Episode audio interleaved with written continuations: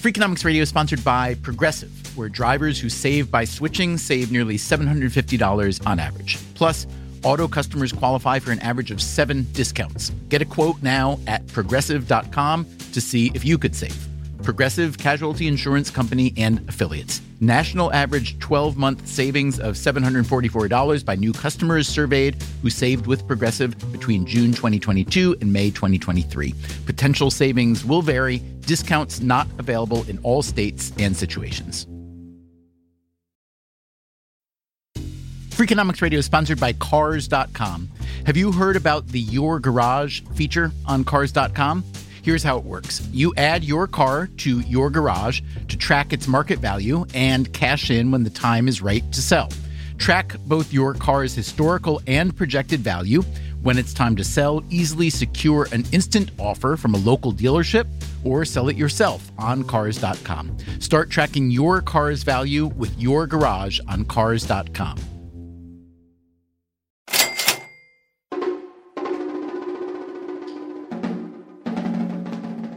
The Tohoku earthquake off the Japanese coast on March 11th measured 9.0 on the Richter scale. That's the fourth biggest recorded earthquake in the world since 1900, the worst in Japan since modern instruments were first used 130 years ago. The earthquake and the tsunami it triggered led to shocking damage, loss of life, loss of property, all sorts of aftermath issues. But as shocking as the damage has been, the earthquake itself wasn't all that surprising. Seismologists, the scientists who study earthquakes, they know a great deal about where they're likely to occur and how serious they're likely to be. The fact is that, according to the USGS, that's the United States Geological Survey, several million earthquakes happen around the world every year. Only a select few make us sit up and take notice. Japan, unfortunately, is one of the places where those select few tend to occur. So, how good are we at predicting the next big earthquake? How good are we at prediction in general? That's the theme of an hour long special we're producing right now to air later this year on public radio stations. Predicting the future is almost impossible. That said, human beings are practically addicted to prediction. With something as serious as earthquakes, you can't blame them. That's what the Japanese earthquake sounded like, as recorded beneath the ocean's surface by Japan's Agency for Marine Earth Science and Technology. Okay. we walk in there or not a good idea? Just, uh, watch where you step. Okay, you go first. Back in the fall, I visited the USGS office in Menlo Park, California. It sits just a few miles from the San Andreas Fault, the most serious earthquake threat in this country. At the time, the most recent earthquakes in memory had been in Haiti and Chile, not in Japan.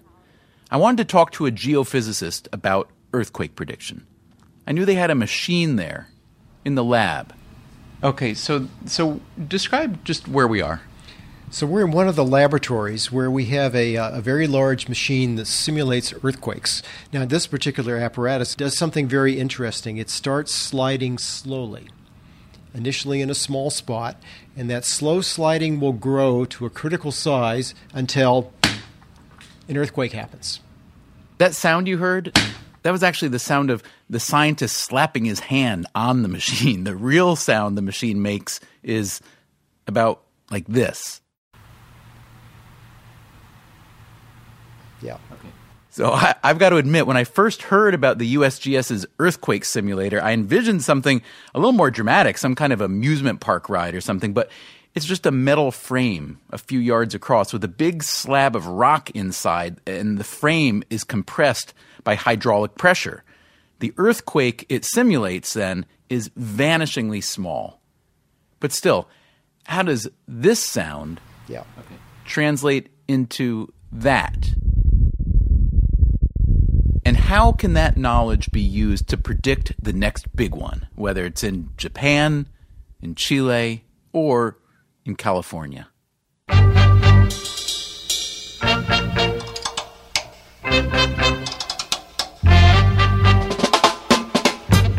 From WNYC and APM American Public Media, this is Freakonomics Radio. Today, earthquakes, equations, and the people asked to predict the big one. Here's your host, Stephen Dubner. Meet the scientist who is good enough to talk me through the science of earthquake prediction. My name is Bill Ellsworth, and I'm a geophysicist at the U.S. Geological Survey. Ellsworth is a genial guy, low key and soft spoken, in his 60s with eyeglasses and a trim white beard, bald on top. He looks like a guy who's very comfortable spending long days in the lab digging into the earthquake data.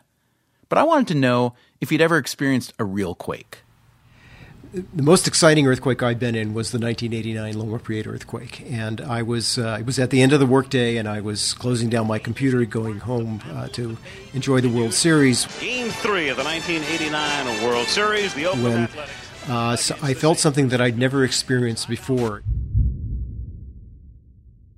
It was a very low frequency wave, but very large amplitude, large enough that you noticed something was going on. And I, uh, I fortunately guessed that this was the, the P wave, or the fast running wave of an earthquake, and that the, the S wave, the strong shaking wave, was to come later.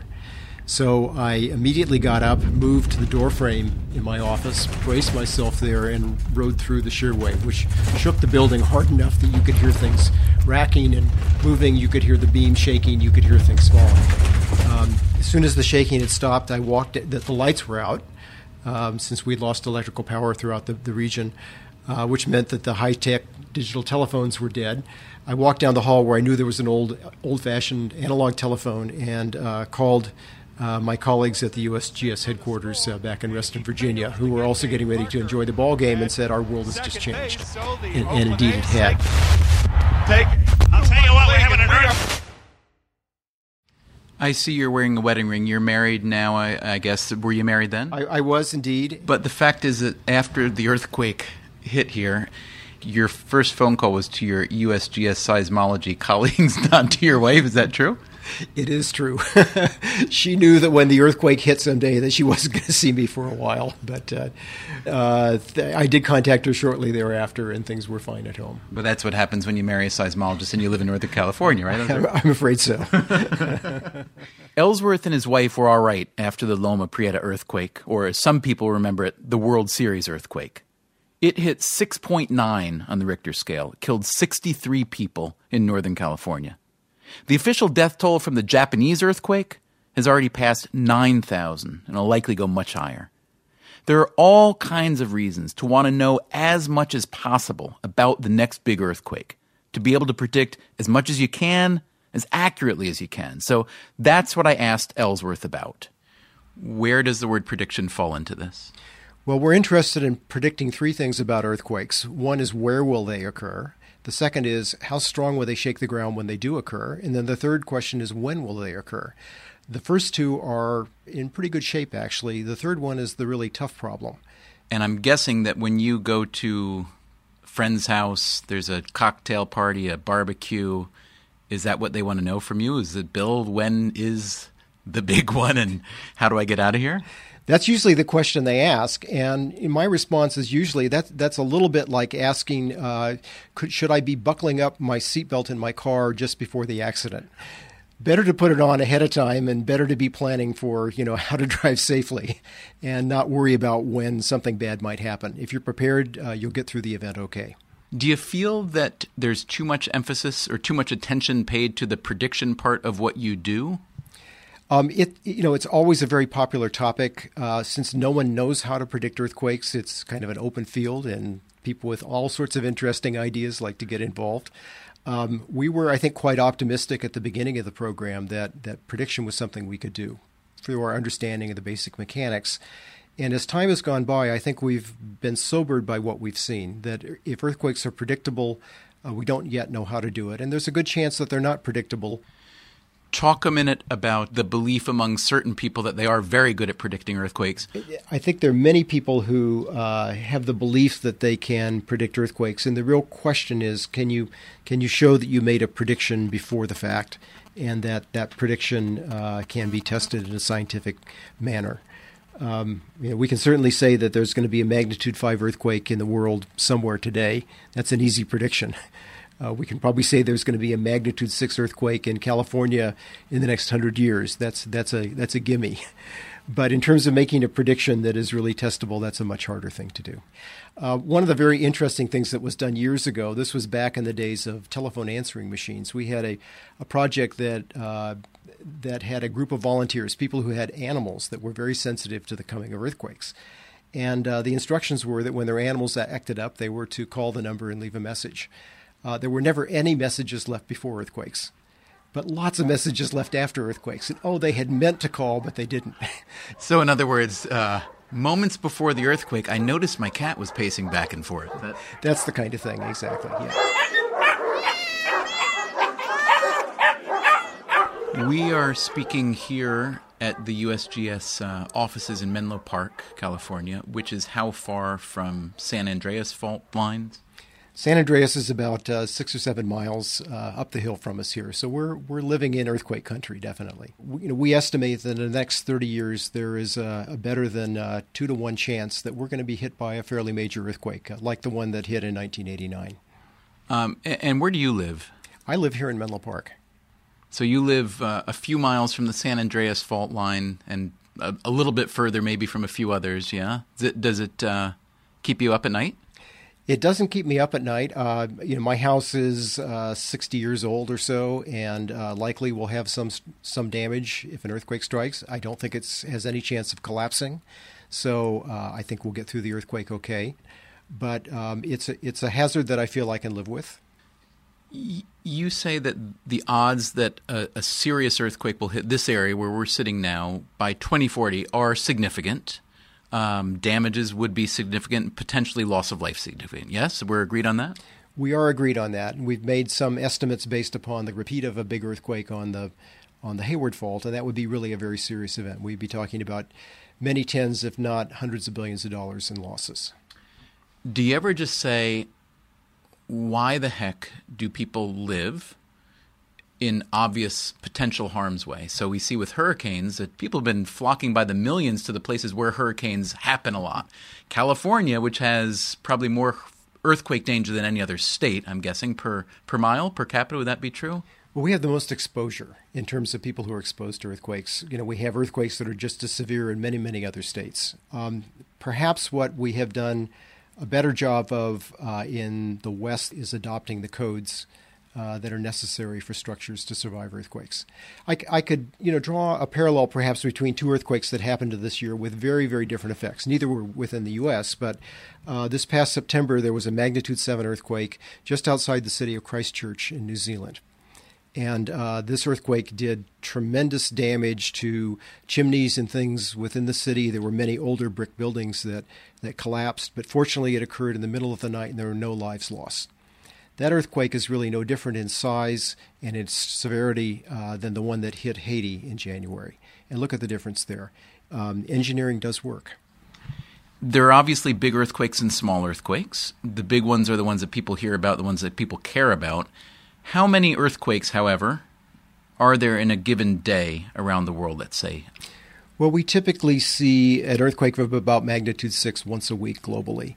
And the way that earthquakes work, if you have one magnitude six, you'll probably have 10 magnitude fives, and you'll have 100 magnitude fours and 1,000 magnitude threes. And it just goes on and on down the Richter scale.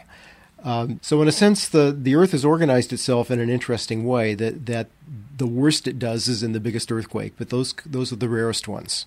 So, instead of being peppered with damaging earthquakes every day, we get the big one once a century. Coming up, what small earthquakes can tell us about the big one, and what geophysicists think of the public's understanding and misunderstanding of earthquake predictions. Went to a fortune teller, had my fortune read. I didn't know what to tell her.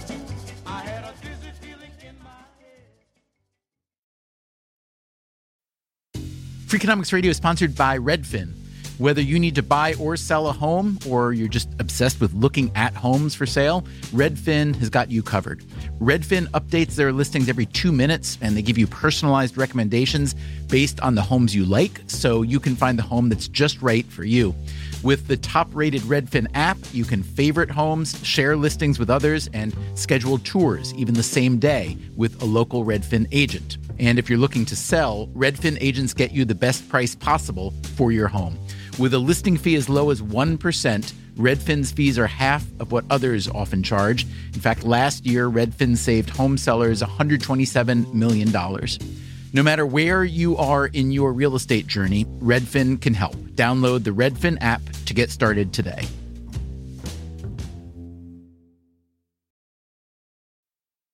Freakonomics Radio is sponsored by Marriott. TownePlace Suites by Marriott has all the comforts of home. Cook up a meal in a full kitchen, unpack and stay organized with the in room Alpha closet system, plus bring your pet and have your best friend by your side. TownePlace Suites by Marriott has all the amenities you need to feel at home during your stay. Find the comforts of home at TownePlace Suites. Go there with Marriott Bonvoy.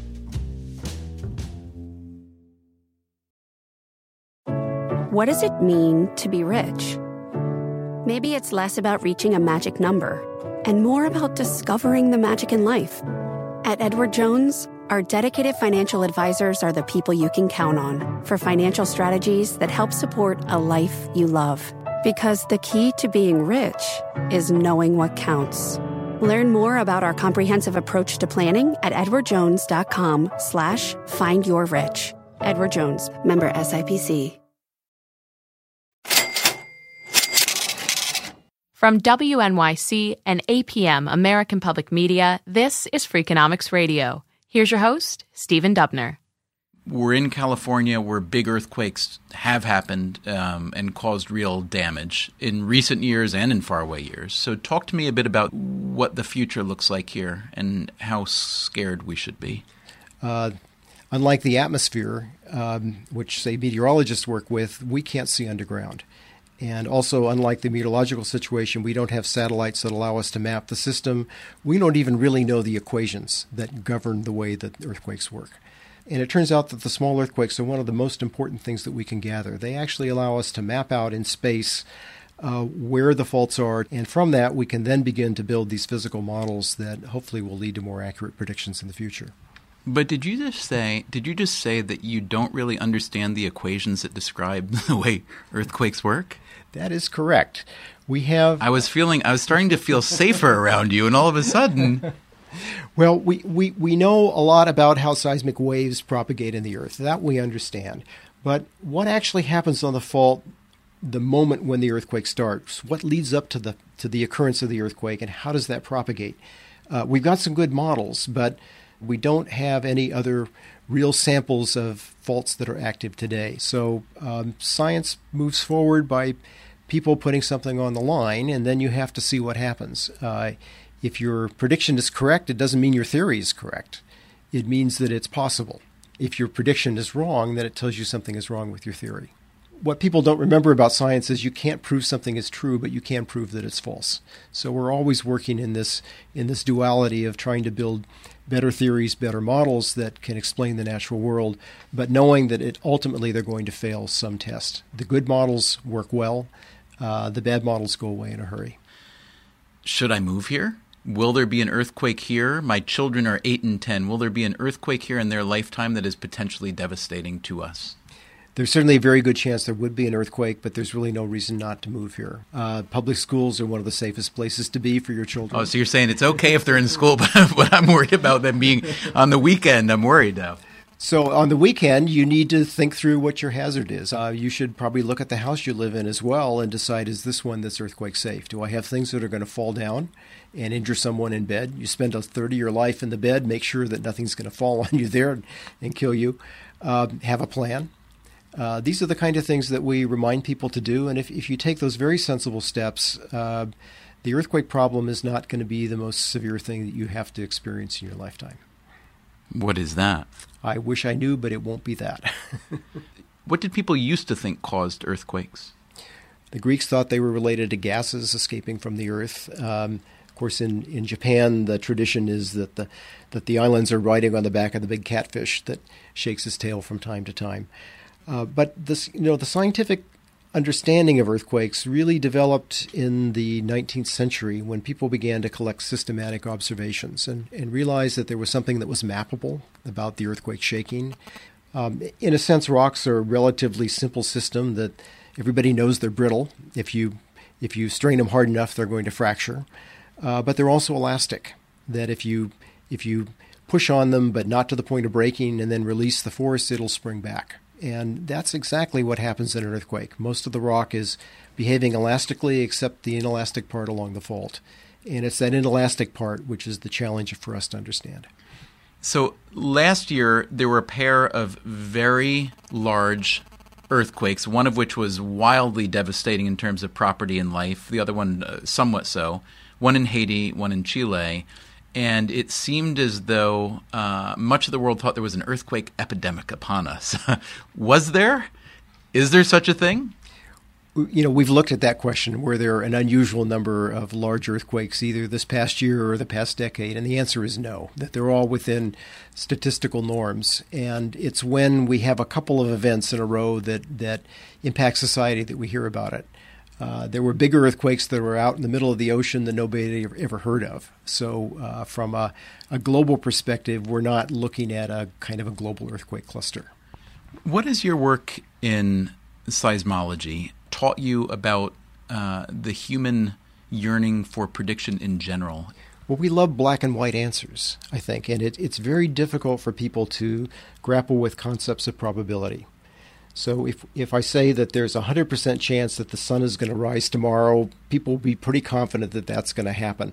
But if you tell them that, that simply by commuting in their car today, they've they've increased their risk of dying today uh, by a factor of a thousand, if as opposed to staying home, they have trouble grappling with that. It certainly doesn't freeze us out of our cars, but it, it indicates to me that that you know we have a long ways to go as as human beings to understand low probability events and how to take uh, effective and wise actions in, in the light of those. There's something weirdly satisfying about hearing an expert say, without reservations, that the future is impossible to predict. In just about any realm you can think of finance and politics, parenting most experts will tell you that they have all the answers about the past, the present, and the future. It barely matters that they're often wrong, that they're only right about as often as a monkey with a dartboard would be right. What matters is that our thirst for prediction is so severe that we'll drink it up again and again and again. But a scientist like Bill Ellsworth, even with all the data at his fingertips and all the computer modeling money can buy, he admits that predicting earthquakes to some degree escapes him. I've got to say, I find some comfort in that admission. If the first step in dealing with a problem is admitting you have a problem, then maybe the first step toward predicting the future is admitting you can't, or something like that. You'll hear a lot more on this topic this summer on Freakonomics Radio on a public radio station near you and at Freakonomics.com. I could be decisive, then I'd understand where life is going for me. I wish that I could be decisive, then I'd understand where life is going for me.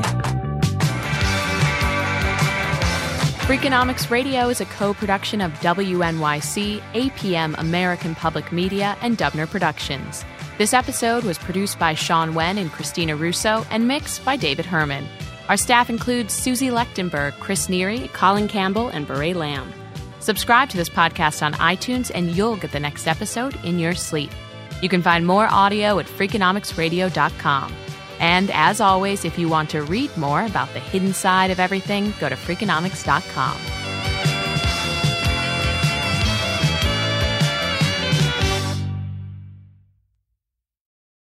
Justin and so good. Thousands of summer deals at your Nordstrom Rack store. Save up to 60% on new arrivals from Vince, Rag & Bone, Adidas, Joe's, Marc Jacobs, and more. Great brands, great prices every day at Nordstrom Rack. But hurry for first dibs. Get your summer favorites up to 60% off at Nordstrom Rack today. Great brands, great prices. That's why you rack. Hey, Fidelity. What's it cost to invest with the Fidelity app? Start with as little as $1 with no account fees or trade commissions on U.S. stocks and ETFs. Hmm, that's music to my ears. I can only talk. Investing involves risk, including risk of loss. Zero account fees apply to retail brokerage accounts only. Zero dollar commission applies to online U.S. equity trades and ETFs and retail Fidelity account. Sell order assessment fee not included. Some account types and securities excluded. Details at fidelity.com slash commissions. Fidelity Brokerage Services LLC member NYSE SIPC. Freakonomics Radio is sponsored by Capital One Bank. With no fees or minimums, banking with Capital One is the easiest decision in the history of decisions, even easier than deciding to listen to another episode of your favorite podcast. And with no overdraft fees, is it even a decision? That's banking reimagined. What's in your wallet? Terms apply. See CapitalOne.com slash bank. Capital One N.A. member FDIC.